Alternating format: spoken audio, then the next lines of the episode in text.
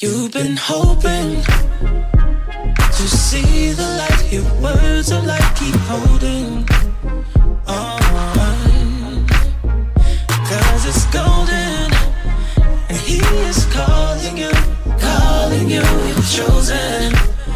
Oh, so step right on in. You're the leader, the world needs you. The world needs you.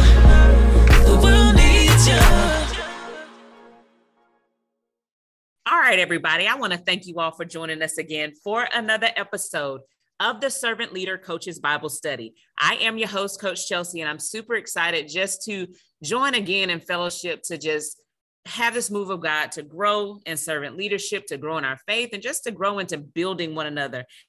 Just like the word says, iron sharpens iron. And each time we have an opportunity to do this and have on new servant leaders, I feel like I get so sharp. And today I've already been sharpened some. I know I'm going to leave even more sharp with the servant leader we have today. We have servant leader David Zechman with us today. And I want to take a second to just say this to you. Time is one of those important gifts that once it's given, I can't give it back. So I want to thank you first and foremost. You all, David is... I like to call it multifaceted servant leader. He is in the healthcare profession. He is an author. He's a speaker. And speaking on author, he's going to talk to us a little bit about his new book that is so amazing. It is literally going to, I feel like it's the blueprint for servant leadership. I'm going to let him tell you about that. But more than anything, he has a background of sports, being a high school teacher, being a high school coach. And I'm so thankful just to have you on today. So David, thank you so much for being here. I'm going to pass the torch to you to say hello to our listeners, and we can get this conversation started. Great. Well, thank you, Coach Chelsea. I'm delighted to be here today. And we were chatting a little bit before and before the show, and we were talking about coaching and teaching. And I'm just grateful for people like Coach Chelsea, who's leading our young ladies in basketball, but also in life. And we need so many of those. And, you know, one of the things that I started my professional career as a high school biology teacher and a football and track coach in Cleveland, Ohio, which is my hometown. I also was a college athlete. I ran track in college. It was about 70 pounds ago, but, you know, I did it. And I was a Division I athlete. And so I can always say that, but so I'm very, I think servant leadership, when you're in teaching, coaching, or anything in life, you can be a servant leader for one person. You can be a servant leader for 10,000 people. It's the same. So I appreciate your good work and thank you for having me today. I'm thrilled to be here. As Coach Chelsea said, I just published my first book. It was just released to the world this past Tuesday, and she was one of the first ones that responded, which is really exciting, and I'm grateful for that very much. It's called Driven by Compassion: Eight Values for Successful Servant Leaders, and it's a book based on real life, everyday challenges and successes of being a servant leader and being a loving and compassionate leader, which goes with that. This type of leadership style is not about hugs and kisses. It focuses on living the eight core values of leadership that lead to greater engagement and fulfillment in your job, career, and your personal life. It has to be all together. Servant leadership ensures that a leader's team members feel heard and valued, ultimately leading to higher levels of job performance and outstanding personal and organizational results. But most importantly, it is just, I believe, the right thing to do to be as a successful servant leader, to treat people that way. And my new book, I hope, provides the knowledge leaders need to do three things. And that's kind of a theme of the book. It's to remember, first and foremost, why you became a leader. Okay, well, you know, not everybody can be a leader, but why did you become a leader? Second, to renew your vow to be a servant leader. And the third, refresh, you know, to be re-energized, to be re-enthusiastic about what you're doing when you lead people. So that's really, that's the overall nature of the book. I will tell you that the eight values that I talk about in the book are patience is number one. Second, trustful. Third, being grudgeless. I think I kind of, I love that word. I hope I made it up, but I think not, unfortunately. I like it. That's being willing to forgive. Servant leadership, of course, is one of the values, walking the talk, honesty, communication, and commitment. And those are the 8 values. And, you know, there's probably other values out there, but those are the ones that I focused on. I did a presentation yesterday, and somebody mentioned empowerment and power, where I put that. And I put empowerment within the servant leadership part, because that is an important part of being a servant leader. So that gives you a quick introduction on that. I live in Estero, Florida. Like I said, my hometown's Cleveland, Ohio. I'm a retired hospital CEO. I left teaching only not because I didn't like it. It was because it was all financial, which is, you know, I hate to say that. But I started as a bedside respiratory therapist making $5 an hour. And I'm one of the few people that actually committed. I felt like I had, from being a teacher and a coach, as Coach Chelsea knows, it never leaves you. Once you're a teacher or a coach, you're always a teacher or a coach. And that creates great leadership. And so I left that, got into healthcare, and then moved around. My whole career's been in the Midwest. I started, you know, hometown's Cleveland, went to Toledo, Kansas City, Louisville, back to rural Missouri. And then I finished my career up in northern Michigan, near Mackinac Bridge, and in a place called Petoskey, and I was the CEO for that northern region for McLaren Healthcare. So I retired in January of 19 and decided that I wanted to do what I wanted to do in healthcare, you know, and I love leading people and I loved it, but I was just tired and decided that I wanted to coach and help others lead. And I wrote the book. I do some executive coaching as well for 3 hospital CEOs. I'm the CEO of a startup company here in Florida that's in the business of acquiring and managing assisted living and home health agencies. And I'm on an advisory board for a medical technology company, and on a national board called SCORE, which helps support small businesses.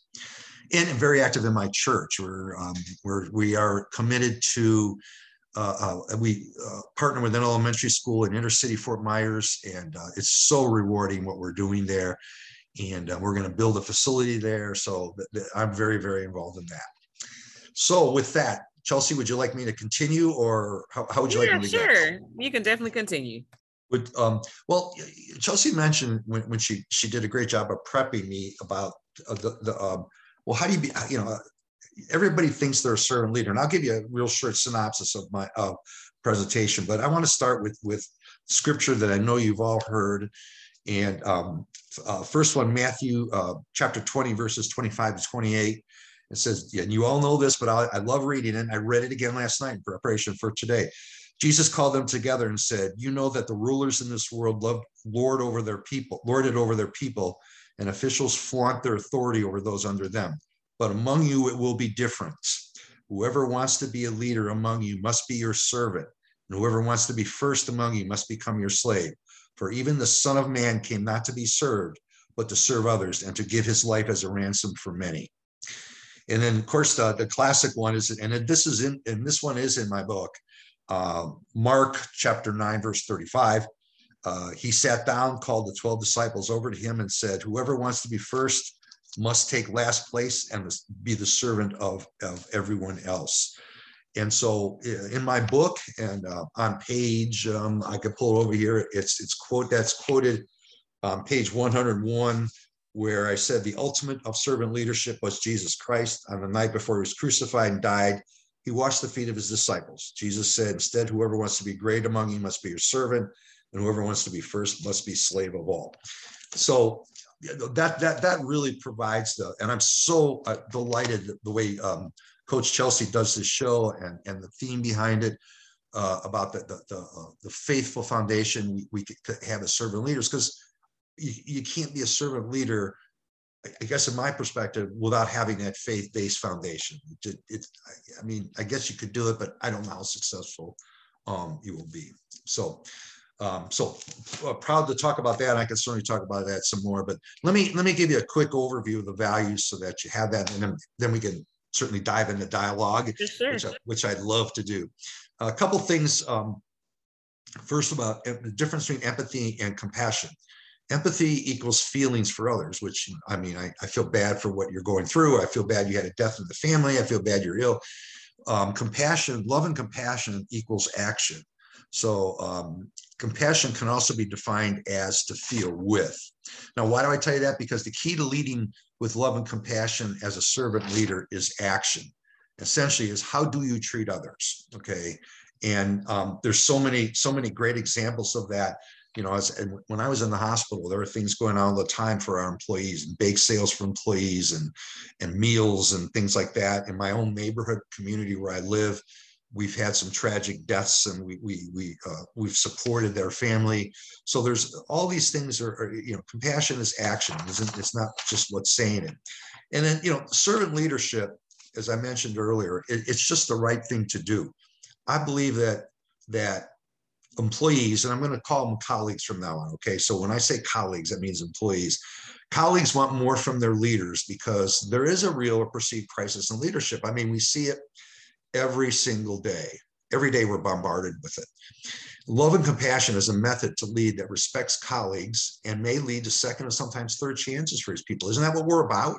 Giving people second and third chances. And I'm very proud to say that I did that. Now, that doesn't mean they always work, and you have to be prepared to fail.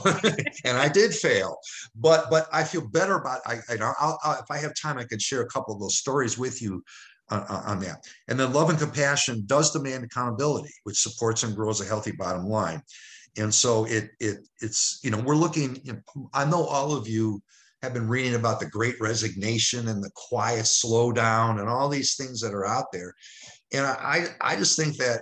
If we maybe this could be stopped or slowed down significantly if we had servant leaders who really were focused on the success of the people they lead by providing them the resources they need to be successful, and that's clearly the issue here.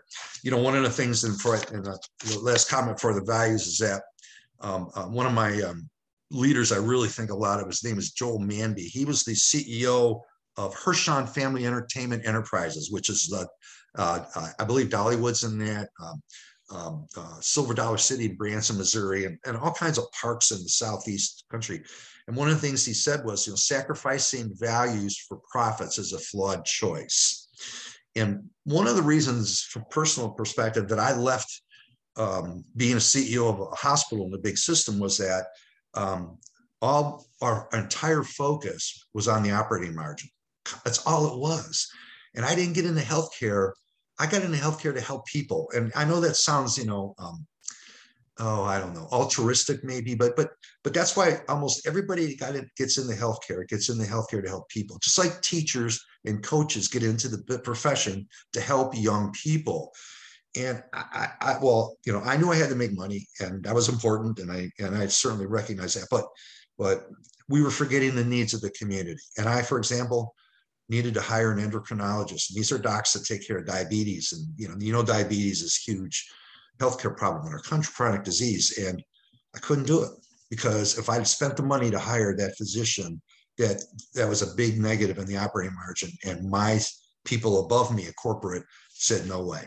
I can't do that anymore. Mm-hmm. So that was one of the reasons. And, you know, again, we all have to generate a margin to sustain our businesses. Nobody's saying you don't, okay? But you can still do it in the right way. All right, the 8 values very quickly, okay? First one is patience.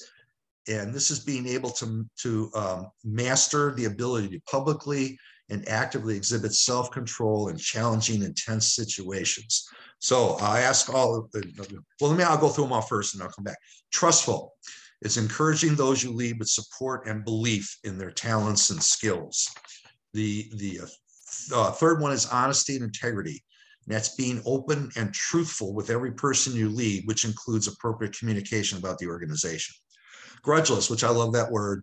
That means being willing to forgive. The fifth one is servant leadership. And we just talked about that. Be willing to facilitate the success of those you lead. The sixth one is walking the talk, to live and breathe love and compassion in your daily work and personal life. And I'll just throw a little editorial comment. One of the things that just drives me crazy every day is when I see leaders that won't walk the talk.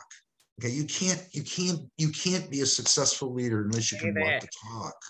I mean, a simple thing like, okay, if you expect people to be on time for your meeting and you're regularly late. Okay, again, I mean, that's a simple thing, but right? I mean, we've all seen it. Yep. I can tell you, in one organization I was in, we did a customer service project, big thing in all the hospitals, but the corporate leaders weren't going to do it.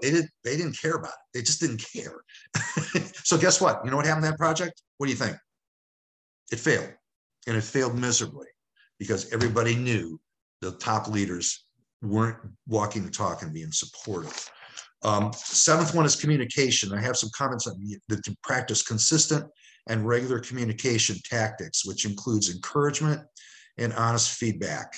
And one of the things I did as a CEO, which I thought was kind of cool, was I would send a daily email to all of the colleagues, and I was leveraging technology with that.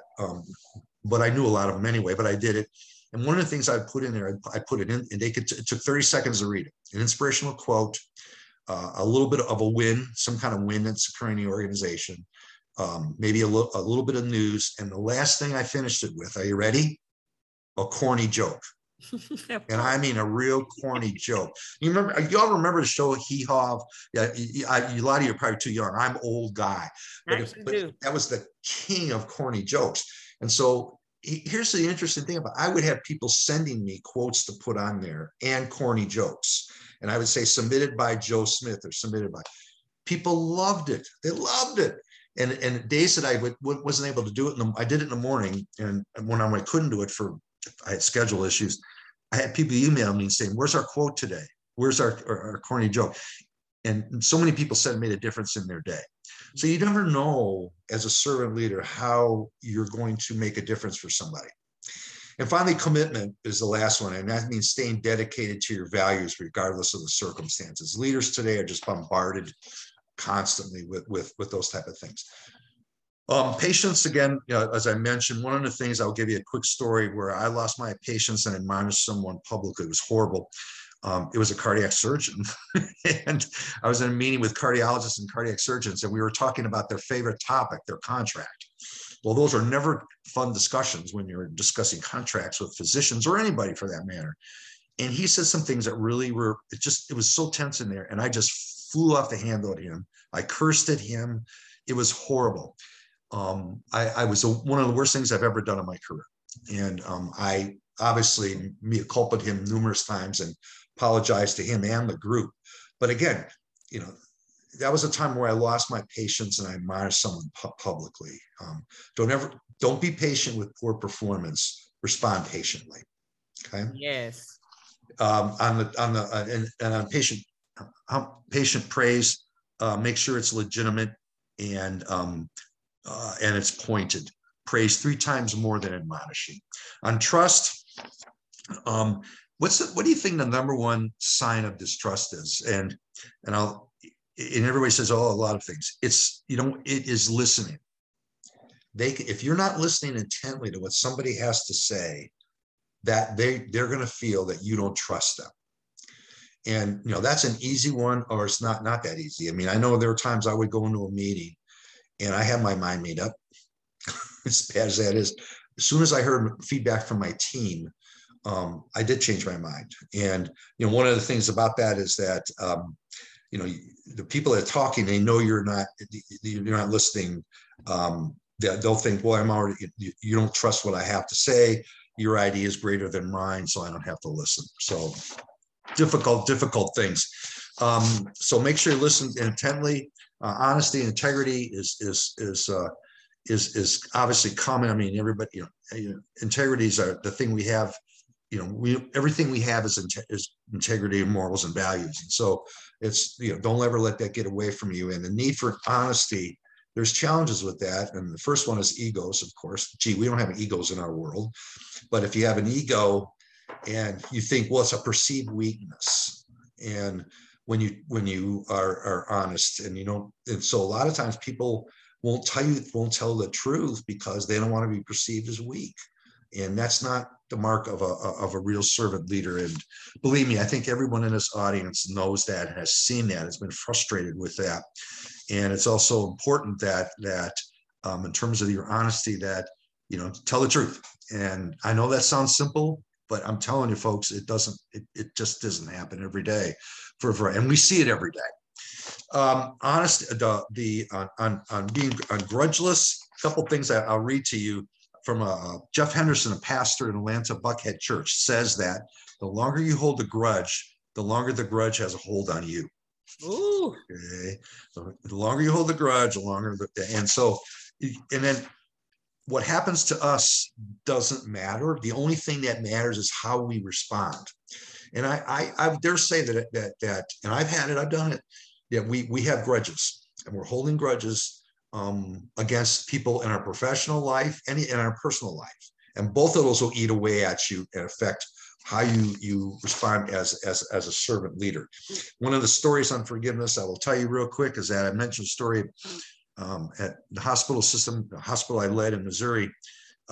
We had a nurse who was in the post-op area that was stealing drugs. Okay, it wasn't her first time, and we were going to fire her, but she asked to talk to me. And what I did, one of my philosophies was, and a lot of my colleagues didn't like me doing this, but I did it anyway, was that if somebody wanted to talk to me, I would talk to them. Okay, I would always talk to them. So she came in, and I said, you know, you're going to be terminated. And she says, yes, but I want to say something to you. I promise you that I'll never do that again. I have to have this job for my family, and I'll get the help I need. Now, everybody says that, okay, when they're confronted with being fired. But I had to make a decision as a servant leader at that point. Do I believe her? So I looked at her and I said, you know, I'm going to give you that second chance because you came to talk to me about it. I said, but as you know, you can't have any other therapy. This is it. And this was 15 years ago. And as far as I know, to this day, she's clean. Wow. It's a great story. And now that's a great story. Now I got another one with a housekeeper who we were going to fire. She came to talk to me.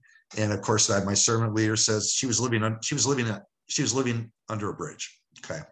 Brought her in, says it. So, but we had to fire her later because she came back in, didn't take advantage of the opportunity and wasn't doing her job. So it happens. You have to be willing to take the risk. You know, I would, as a servant leader, I would rather be known for being slow to forgive than quick to fire. Slow to forgive and quick to fire. And what does forgiveness have to do with being a successful leader? Well, it shows you're human. It shows you care for other people. And it has a positive ripple effect throughout the organization. Because believe me, people talk, okay? And they hear that you were willing to give somebody another chance. And it's beyond belief how the positivity from that. And here's one last one on forgiveness. Resentment is like taking poison and waiting for the other person to die. So, and think about that in your personal life as well. Servant leadership, you have to make it in terms of servant leadership. You have to make a decision to be unselfish. Think about this. Okay, how many leaders that you can think of in your life's experiences were selfish? I think we all can probably name some. All right. And and the funny thing is these leaders that are selfish think that people can't figure that out, which is really beyond me. People are smart. Okay. People are good people. They want the right things. And so, you know, you have to be committed to being unselfish. You have to be committed to the glory going to the people that you lead. Okay. You have to be committed to providing them the resources to do their job to be successful. You know, on the board that I'm on, this national scoreboard, you know, one of my things that I've told the CEO, we just did a review the other day, said, you know, we have a job to do with you and to provide the resources you need to be wildly successful. And that's our job. And, you know, if you're the people you lead are successful, then you'll be successful and your organization will be successful. And the other thing is it's fun. It's great to see people succeeding. It's great to see people enjoying their job. It's great to see them wanting to do more for the company, even for themselves. And so it has to be an organizational commitment to servant leadership. And of course, that always starts at the top. That's walking the talk. Oh, and as I said, it always starts at the top. You have to practice regular and consistent communication that includes encouragement and feedback. So I have a question for all of you. When was the last time you had too much encouragement in your life? I don't think ever. I don't think ever. and that's the thing. People want to be encouraged. Okay. I know that sounds hokey maybe, but they do. And, obviously I've been in the healthcare world, but this is applicable to all. Leadership is leadership, as we said earlier, even physicians who think this stuff is hokey, like it. When you talk to them one-on-one, okay, they like it. So it's really important. And one of the things that a great example was is a CEO that I know leads a hospital system in the Northwest, and he, during a pandemic, started a program called In Your Shoes. And what he did was they went out, its senior executives, and went out and worked in their shoe and did their job for a shift. Like he, for example, was a housekeeper in the emergency room. And you know how hard that is to be a housekeeper in an emergency room, to turn over those beds, all that stuff in the rooms. And these people are so important. One of the things I always did when I was out and about was when I saw the housekeepers, I would say, thanking them, thanks for that good work you're doing in that room. Thank you for cleaning that room so somebody else could get in there. It's such a huge support for the nurses. There's a new name for being a CEO. Okay. It's called, CEO stands for Chief Executive Officer. Well, I will say that the CEO should be the Chief Encouragement Officer. I like that. And we each one of us are Chief Encouragement Officers for ourselves, for the people we lead, whether it's 2 people or it's 1,000 people or 10,000 people. We are that. On communication, I mentioned already about the daily emails. I'm going to encourage one other thing, 2 things. One, please get to know your employees, as many as you can. And that doesn't mean prying into their personal life. That means getting to know them. So to them, if you know that they've had an illness in the family, or you know that they've had some kind of an accomplishment. One of the things I loved, I'm going to follow Coach Chelsea's team this season, if she'll let me, yep. because I'm going to follow it, because I'm interested. I want to see I want to say to her, I want to send her a note and say, congratulations on winning the state championship, or congratulations on winning, your conference. Or, my chief nursing officer, son was a star athlete at the local high school. I follow him, and I talk to her every Monday morning during football season, how he did.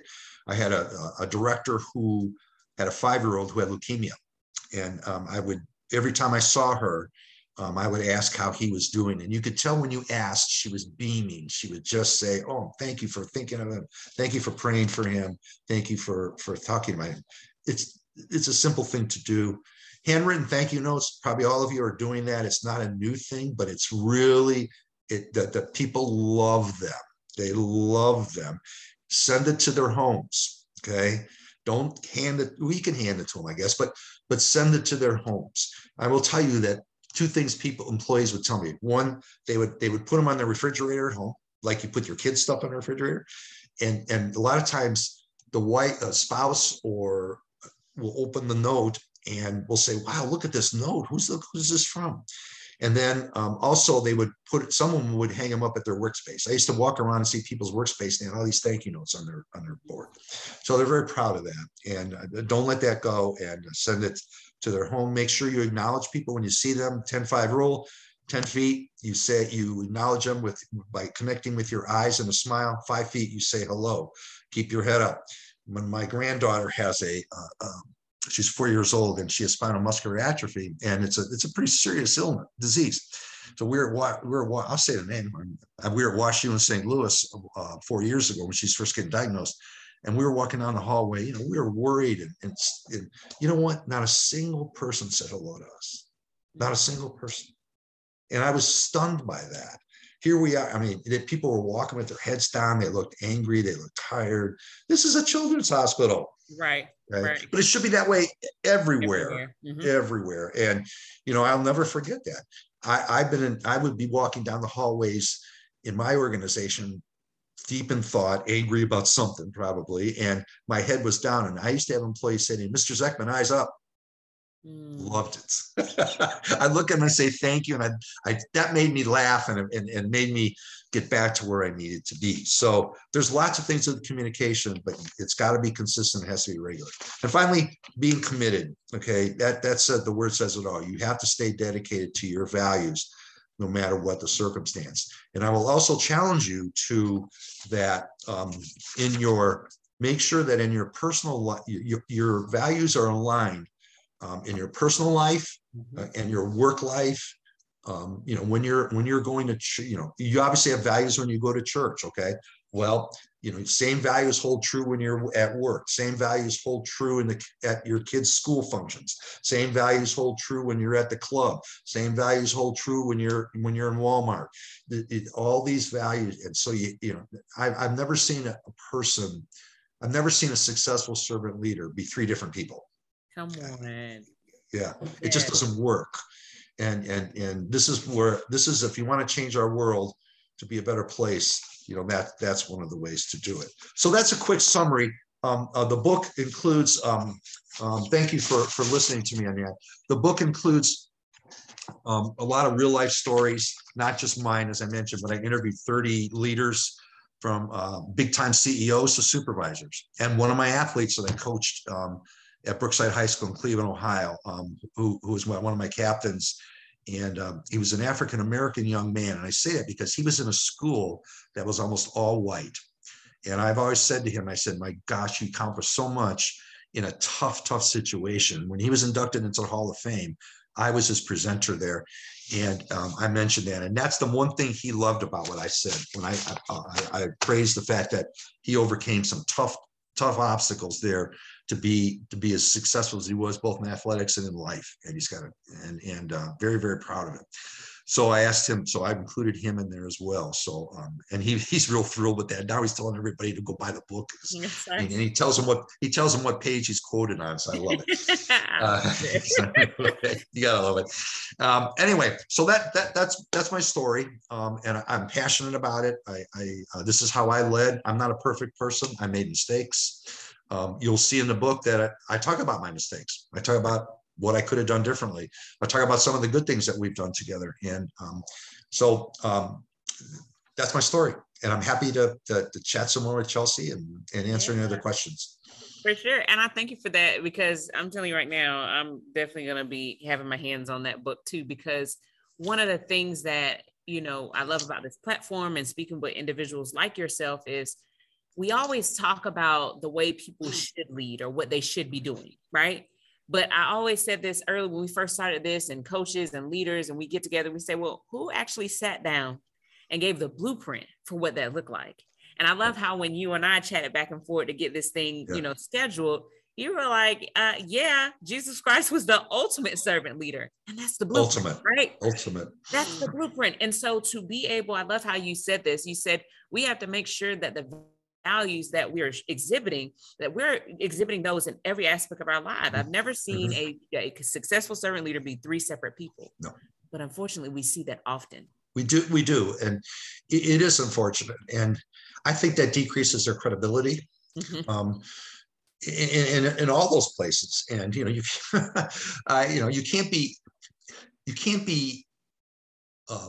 going to church on Sundays and being saying you're a faithful person, and then go in the office the next day and treat people ruthlessly and not caring for them. I just maybe I'm wrong, but I just don't see it. I don't know how you can do that.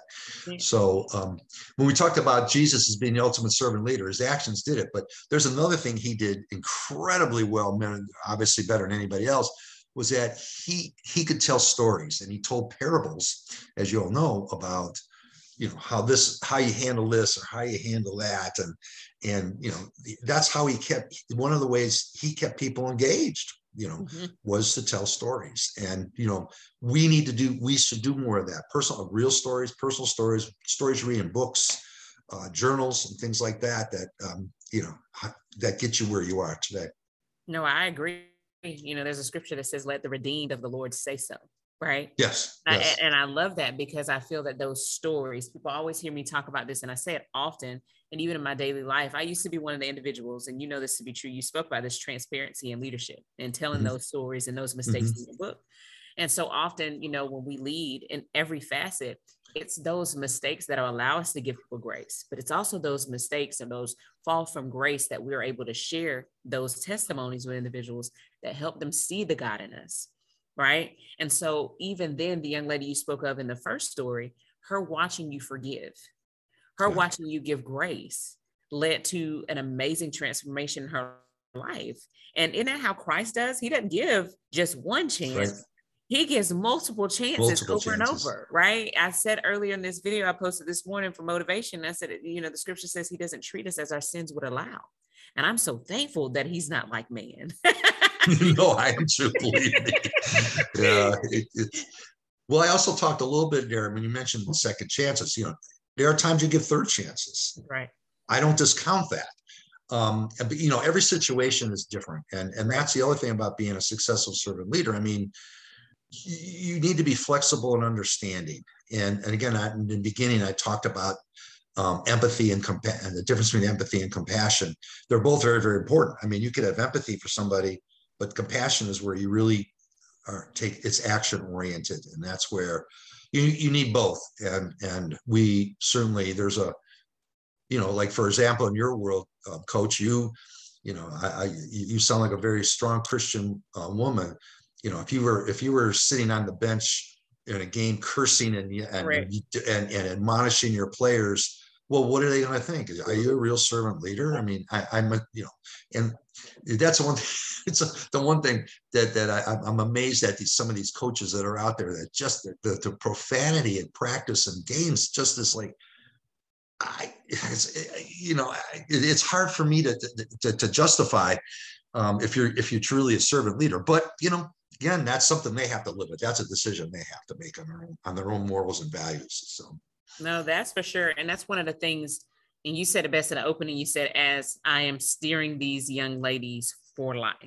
Yes. I tell them all the time, basketball is the tool, right? That's the navigational tool that we're using. But for me to make sure, my mom used to say, when I clip those wings, you all are going to be able to fly. She would always say that. And so when you all graduate from here, when I'm watching you, I've gotten to the place now where I have college graduates, right? And they come back, you know, for our basketball type homecoming and watching what they do. But one of the biggest things, even if they didn't understand it while they were under my protection and under my responsibility, they get it now. And that's one of the biggest things they say, I get it now, Coach. You know, it's adult life. Yeah. It's not for the faint of heart. I'm like, no, it's not. But I just know one of the things, Dr. Brittany Ezell, I love her. She's my sister. She's a mentor. And one of the things, she was a longtime coach, and now she is a CEO for Keller Williams. But she would say, if you want them to be a woman, they have to see a woman. Yeah. Oh, and great. She further moves and says, if you want people to understand and be Christians, they got to see a Christian. And in that is how I live my life on a daily basis. And that's true servant leadership. You know, we hear people, coaches, they have a title, recruiting coordinator. And I tell people I'm recruiting coordinator for Christ. And if I'm doing that, what are we supposed to do? When that coach coaches for the football team, everything, I see the coaches, they walk on and off the campus, right? They have their little emblem on their shirt, you know, UConn, and Florida, UCF. We're down here in Florida, FAMU, Florida State. And we automatically know by the image who they represent. Right. And so I shouldn't have to have a logo or anything, but by my light, like the word says, right. Let your light so shine so that men and women can see, you know, his good works. All right. The works that we're doing, but it's his to glorify him in heaven. And when we can do that, whether we are a CEO in a healthcare organization, whether we're an author, whether we're a coach, whatever we're doing, it's for the glory of him. And I love how you so eloquently explain that, not only in your book, but just in how you live your day to day. Yeah, you said it very, very well and very eloquently. It's not easy. It's not easy to be a strong Christian in this world we live in, and especially when you're a leader. And I'll give you another quick story on this as an example. This just happened a couple of weeks ago with the same granddaughter who has SMA, and they live in Arkansas, and she's supposed to have a pretty intense surgery scheduled a couple of weeks ago to release the tendon on her hip and her hamstrings, so at least she could be in a stander to feel the sensation of standing. And they canceled the surgery all of a sudden, Tuesday before Friday, and this was scheduled for weeks. And I went nuts. Of course, I went nuts. But I prayed that God would instill servant leadership into the leaders of that organization. And you know, usually people double down and don't respond. Well, the neurologist who runs the clinic that she goes to stepped in and pulled the docs together, and they changed their mind. Well, where do you think that came from? Mm-hmm. Number one, it's from his servant leadership to do the right thing. And second, from God. Exactly. And led those people to do the right thing, because she couldn't wait another 6 weeks. That's what they wanted to do. So I mean, it's out there. There are good people out there that are inspired by Christ as a servant leader, and they're there. We got to find them. We got to keep them going. We have to encourage leaders to be this way, because again, like I said earlier, I'll say it the third time, it's the right thing to do. And I think, you know, with God's help and His support, it can happen. There's no question. I totally agree. And I think more than anything, you said it best.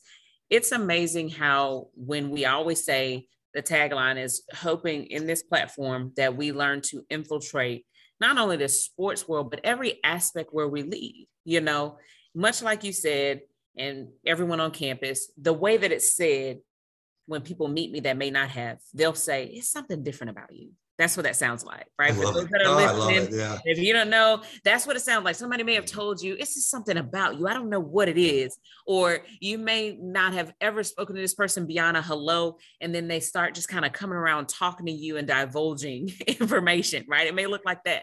And so just like that doctor that you spoke of, we have to be able to be in rooms where we may stand, but have to stand alone, right? Because we know the right thing is always the right thing. That's being a servant leader, that the right thing, I don't care if I said, there's a quote that says, one on God's side is always the majority. And sometimes standing alone, it does feel lonely. It feels lonely. It looks lonely. But when you have God on your side, you will always have the majority, because when you do what's right, He will always lead you forward. Yeah. Wow. I love what you said. You know, what's right is right. And no matter what. And I think, again, employees see that. I mean, they get it. I mean, they get it, and they know that you're supportive of them. They know that you're going to treat them with compassion and love. And again, like I said, it's not hugs and kisses, and it doesn't mean you're a weak leader. In fact, to the contrary, it makes you a stronger leader. Mm-hmm. And it is a way. And again, you still hold them accountable. You still have those honest conversations. And sometimes you have to make hard decisions related to that. But if you do it faithfully and with compassion, and you know, we always talk about, you know, one of the things I didn't go over today, but it's in the book, you know, the dreaded firing. Okay, when you have to fire somebody, mm-hmm. And you know, again, it's having compassion and for that person at the time to do it, and no matter what the reason. Okay, because their whole life is upended. Okay, totally upended. Of course, it's even worse when you have to lay off people, when you're laying people off because and not because they did anything wrong. In fact, they may be doing a great job, but you have to eliminate positions, and those were so hard. And I've done those, and you have to pray. You pray, and you pray. You sit there, and you can, you know, if you have empathy and you show compassion, and you try to help them with. You know, I interviewed a CEO of a company that I do a little bit of part-time work for, and I've known him since the company started. And it's a consulting company out of Pittsburgh, and they have a philosophy when they terminate somebody that they give them 6 weeks of time beyond severance to look for another job while they're still working. Wow! And but here's the interesting about that, just to tell you that they've been named. One of the top 50 healthcare employers in the country for a long time, and they're always in the top in Pittsburgh. Mm-hmm. You know, again, that's her leadership style, and that's what she does. And as she's the CEO, so it's out there. People, you can do it, and it's the right thing to do. Again, as I said, you know, I think that's amazing. I think one of the biggest things, and you said it best. I'm gonna go back to this in recognizing the attributes of the servant leader. And making sure that, you know, no matter what room we walk into, those values still stand true, mm-hmm. right? Those values mm-hmm. don't change because your setting changes. And right. I love that. And, you know, the facts that you were describing by other people within your experiences. But I love how you have been an athlete, have been a coach, have been a CEO, have, you know, as a speaker and author, all of these different facets, and the values hold true.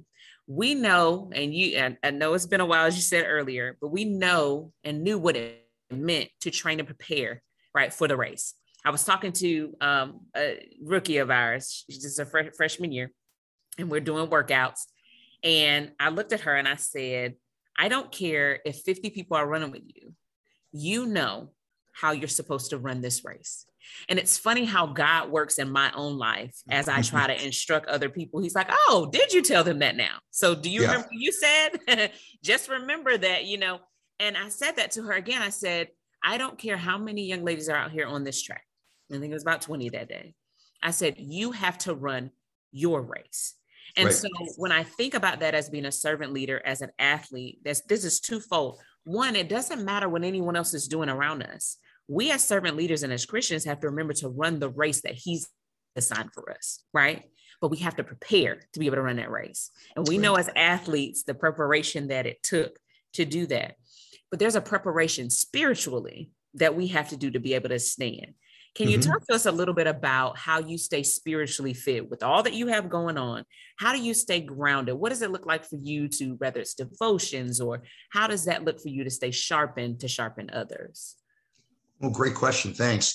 I wish I would read the Bible more than I do, but I do. Okay.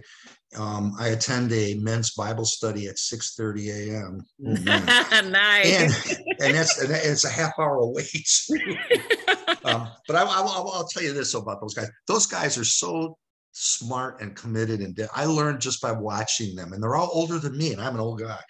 And it's, So yes, I do the Bible study piece. I do go to a church, as I mentioned earlier. I'm trying to be more active. You know, I believe in I'm a big believer in local mission work. I've done a little bit of mission work overseas in my past, which was very rewarding, but I think we need to take care of our community. And so I'm very involved with that in terms of this elementary school we partner with, where all those kids there, most of them don't speak English. They're from Central America. They don't have food all the time. Every weekend. So we certainly as a church send them in food so they can go home in the weekend and have food to eat in the weekends. They don't have it during then. So, I pray every day, you know, and I pray not just at a simple, I don't pray it just at a designated time. I do more of the short prayers. I pray before this today, say, okay, please help me do the best I can. and those my words are powerful. And then, well, I'll thank God today when we're done. I'll just say, hey, thanks for being with me. Thanks first. It's your words, not mine. Okay. That's a thing I have to do is remember. And so I do a lot of the little prayers during the day. I'll say, hey, thanks for taking care. Like, you know, after my granddaughter's surgery 2 weeks ago, I right away when I got the word, it says, thanks God for keeping her safe and being with that surgeon and guiding that surgeon's hands. And, you know, so those are the types of things that I try to stay grounded with. Unfortunately, I'm a very competitive person, and that kind of one of the things I'm not. You laugh, I know. One of the things that one of my my wife will tell you this. One of my weaknesses is I can be overly competitive, and I'm not a nice person, and so I have to work hard on that, you know, with God's help, not to be so difficult in those situations. So that's how I try to stay grounded. How do I want to say this? I don't read a lot of things that are not faith-based. One of the things in my industry that I missed in being in healthcare was that I never had the opportunity. Yeah, I did once, but it really was the opportunity to work in a faith-based organization, because I just feel like, especially in healthcare, but it's true of all industries. You know, we're there to help people. We're not there to make money for ourselves. Although, yes, we get paid a good salary, and yes, we have to work. But I just felt it's important to have that grounding, and that's why I love faith-based organizations, because you go there. I'll give you another quick story on the faith part. My last year at my recent job, you know, things are pretty tough. It was really hard, and we were working really hard. So I decided to have, and I was very close to the chaplains, okay, because I felt they just are so important for not just for the patients and their family members, but for the employees. Okay? And so I asked the chaplain to come and pray for us at the start of our monthly leadership meeting, and everybody loved it. But I had one person who was very upset about that. And this person was Jewish, which is, I don't see the difference because it's faith is faith. And so he actually, interesting, for a variety of reasons, he sued us because we terminated him. And one of the things he, in his lawsuit, which got thrown out, was I made him, I forced him to pray. So here's the but the gratifying part about that was the fact that I had so many people send me a note and say, wow, this is so important. I love this. This is a way for me to get myself grounded again. And so what I did was, as a servant, to be adaptable. So I said to everybody, okay, you know what? Okay, nobody's forcing me to pray, but so we'll have the prayer 10 minutes before the meeting. Okay. And if you want to come, come. Well, guess what? Everybody came. Yep. Yeah. So, people say, well, you forced them to do it. No, I didn't force them to do it. I said, it was totally voluntary. I said, if you come in at start time, come in at start time. It's up to you. So, I mean, that kind of thing, is so important. And I think more people appreciate that as part of servant leadership than not. And you're always going to have the naysayers, but you just deal with the naysayers. But, it's important to have that faith grounding and understanding, or else, again, like we said earlier, you can't be a true servant leader without that. You just can't. I think that's so true, and I love how you put that. I want to go back really quickly to when you talked about praying throughout the day, right? I think it's amazing, right? I laugh because I associate it with when nutritionists and doctors and everybody and trainers, they'll tell you it's better to eat small meals throughout the day as opposed to having these big meals, And that's kind of how I love the way you pinpointed our prayer life. And that's how we should be throughout the day. That's how I'm kept throughout the day, when it's like, especially, and this to be true when you taught and it's challenging and you get this message, things are going great. You get an email and this is challenging and all of these things are going on. So it's so amazing how you did that, which is not a bad thing because the Lord is walking through us and with us all day and we can acknowledge him. He's not this thing. I tell people all the time, he's not something that we could just tap into and he'll get back with us. He's one of the very few and only, right? Yeah. That no matter when we come into him, no matter how many times, it's always there. All of us at the same time, he is always there. Right. What do the old people say? His line is never busy. Well, and by the way, and there's no circle back in his category, in his conversation where he'll say, I'll circle back with you. I love what you said. I mean, he's always there. And again, it's just, you can't be a servant leader without it. And the thing about it too, Chelsea, is that, being a servant leader is actually quite fun. It's enjoyable. I agree. I mean, the world is so stressed right now for a variety of reasons, and we can make it better by being a servant leader. It's more enjoyable for ourselves, for one. It's good for our heart, it's good for our health, and plus it helps other people feel better. I think I mentioned earlier about the 10-5 rule. I mean, you just don't know. Everybody has a story. That's a thing, and that's why it's important as a servant leader to know as many people as you can, again, without prying into personal life.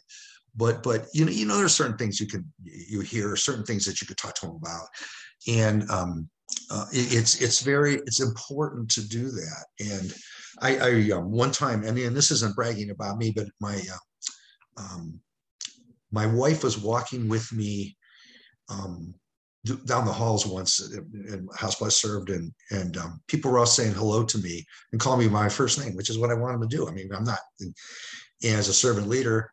And she looked at me, she said, I'm amazed that all these people know who you are and that you say hello to them. And I said, well, why wouldn't I? I mean, I think that's part of my job. You can't be a CEO/servant leader unless you talk to people, and I know many that don't, and build relationships. And then she told me, she said, she worked at a hospital in Cleveland, and she said, I never even knew who the CEO was. And I one time he walked by me in the hallway, never said a word to me.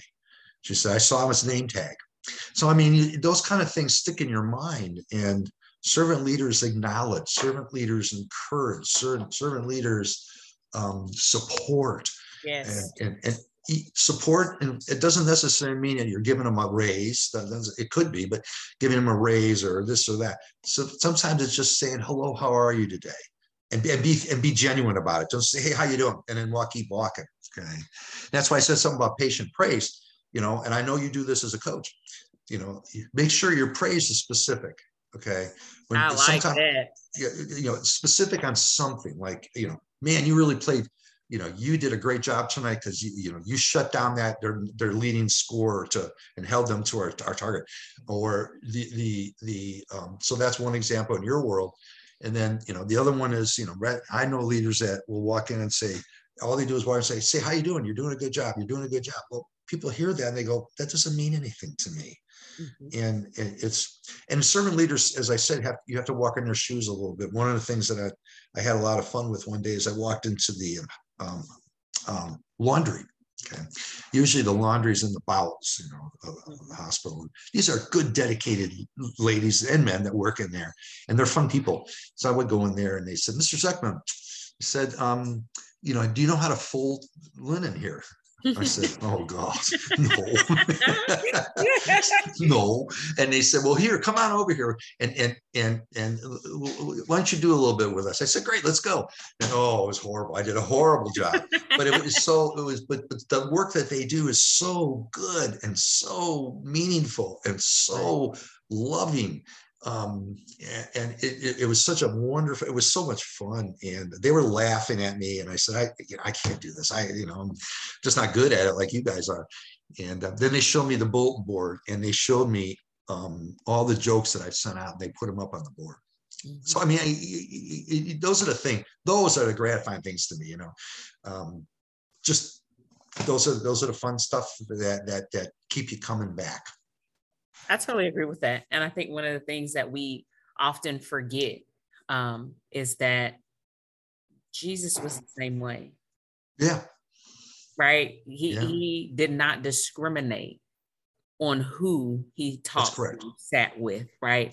Yeah. And when we can do that, that is the mark of the true servant leader. The one that says, absolutely. Wow, I truly do now see the Christ in you, right? Yeah, you know, and just like the scriptures you gave to start out, you know, we knew full well. And it is a post that I always see during Resurrection Sunday, Easter, whichever you call. And it always says, you know, we think about when people ask you, you have 24 hours left to live, how would you spend it? And it said, Jesus knew he had 24 hours left to live, and he chose to serve. And that just knocks and blows me away every time I read it.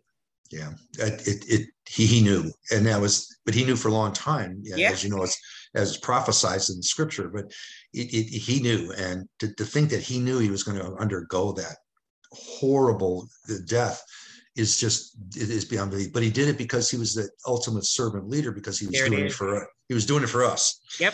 And to this day, it's just hard. It's hard to fathom that sacrifice that went through. And so, as leaders, we can sacrifice many, many things. You know, it's not a crucifixion, but there's so many things that we can do to help these, whether it's young people or older people or people that are not well or whatever in our business. And you know, it's a win-win for everybody. So, like I said earlier, it's kind of fun. I mean, I had one hospital, I had two doors in my office, okay? And one of them was to the outer hallway, which was on the way to the cafeteria, and then, you know, then the other one office was in the C-suite. And there are many times I decide I'm just going to open this door to the hallway, and see what happens. And, you know, people would love that. They would come by and they knock and they poke their head in the door and say, how you doing? And they know I'm an Ohio State fan. So they were always saying, you know, they want to talk to me about the Buckeyes and anything that was on their mind, you know, they would come in. And you know what? I never got people complaining. I know you think, you know, people are sometimes leaders are afraid that when they talk to people that all you're going to get is complaints and that they can't answer the question. Well, if you can't answer the question, you just say, you know, look, let me go back and talk to the appropriate person. And you got to always circle back and give them, circle back. Oh, I said, you have to go back and give them, you got to give them the answer so that, you know, when you follow up, it's important. But, you know, someone, I had, guys come in my Michigan job where my door was always open unless I was in a meeting. I didn't want to interrupt people's meetings because it's their time's valuable too. And people, they just walk through, they're walking through administration and they knock, put their head in the door and say, we had a lot of fun with when Ohio State played Michigan or Michigan State. And it was, and other things, they would just say, hey, did you hear about this? Or can I tell you something? And, you know, those are the best, those are the most, those are the fun conversations. And so that's just a simple thing that, again, it's interesting because there are a number of leaders out there that don't have access to their employees, which is incredible to me. I don't know how you can do that, but they do. You know, either the offices are locked and you have to punch in a punch bag, you got to call in. You know, I don't know how you can be successful that way. And I was at a national meeting last week and I heard it again from, I said, how do you do that? I just, you know, being a leader also means developing relationships. Come on. Yep. You have to, you know, your job is to develop relationships. That's one of the reasons, unfortunately, I'm IT illiterate because I had people doing it for me and everybody said, oh, you had people doing it for you. Well, I did because I didn't want to spend time sitting in front of a computer just banging out numbers when I was trying to develop relationships and ensure that everything was going well in our organization. That's what I believed. I'm paying a price for that today because I hate it, but I'm terrible. I'm just terrible. I ask the Lord to give me patience all the time. And maybe the Lord just saying, well, I don't know. You're probably a lost cause, but on the IT things. But so, yeah, that's just part of it. I think that's so awesome, too. And relationships are definitely there because, again, at the end of the day, that's what he wants us to have with him. Relationship, yeah. Right? Relationship. Yep. You know? And that's always stuck with me about that God is always disappointed when we don't talk. God will always talk, right? I mean, he's disappointed when we don't reach out and talk to God. And I thought, and like you said, he's always there. You know, it isn't like, you know, we're leaving voicemails or texts or emails. He's always there. And yet we're the ones that don't reach out to him. And I dare say that I think, you know, leaders could be even more effective leaders if they utilize the strength of God and they utilize his support as you do your work with people. And we just need to model that. That's all. I love it. I love it. David, do me a favor. Can you let everybody know where they can find your book? I'm telling you right now, like you guys, if there were ever a blueprint outside of the word, this is it. Please tell them where they can find this book. Oh, thank you for that. I appreciate it. You can go to Amazon. You can go to Barnes and Noble. Okay. You can go to Amplify Publishing. And I'll repeat the name again. It's called Driven by Compassion: 8 Values for Successful Servant Leaders. It's out there. So you can get it there. I also, as I mentioned, do executive coaching of some leaders. And by the way, it's not just executives. I'm going to hopefully work with the healthcare system by the end of the year, working with their middle managers, which, by the way, will be great fun because middle managers are very interesting people in themselves. And because there are a lot of people who've been there a long time, they're the salt of the earth. And they are key to the success of any organization. So I'm going to do that. So, and then, and I'm also, hopefully, if it can be available for you, this can be done as a keynote or as a leadership development program. I'm hoping to be able to do more of that as well. And I love this is fun with Chelsea today because we can interact back and forth, which is really cool. And you're great at this. And oh, thank you. You know, I did a Zoom presentation yesterday for a group here in Southwest Florida, and you know, it's hard because I can't see their faces. I can't interact like I am with you. You know, it's a very, anytime I speak or I'm and. It's a very interactive session, and we do a little bit of case study stuff and have fun with it. And people talk their stories about this, which is always great to hear. And they definitely, as they warm up to share some of those, it's fun to hear because there's a lot of stuff going on out there. And so I think it's pretty amazing. I love it. David, I got to just thank you. I always talk about time, and everyone that listens consistently, you know, I will always say that because I do. It is a gift. It is. We can't return it. We can't exchange it. Here we go. We can't circle back, right? That time is then gone at that point. Yeah. But you gave it, and I can only imagine how many of these that you are doing right now. But I just want to thank you just for coming on and giving us that overview, giving us those nuggets to help us in leadership, because it truly transcends any type of facet of our lives. And I really, really pray that, you know, this book is successful and that it helps so many people, because I know that it's going to help me as I read and that I push for others to read. Well, I am very grateful for you inviting me on. I can't imagine. I mean, I'm just starting to do these, but I can't imagine a forum that is so faith-based, and this is just I don't know that I'll have anyone better than us, to be honest with you. Thank you. It's been just so gratifying, and I really look forward to this day, you know, especially when you sent me the note about, you know, asked me about, you know, mentioning Jesus and, you know, look, a couple of scriptures. I thought, wow, this is really going to be fun because I like this. Yeah. And so my gift to you will be a copy of the book, because thank you.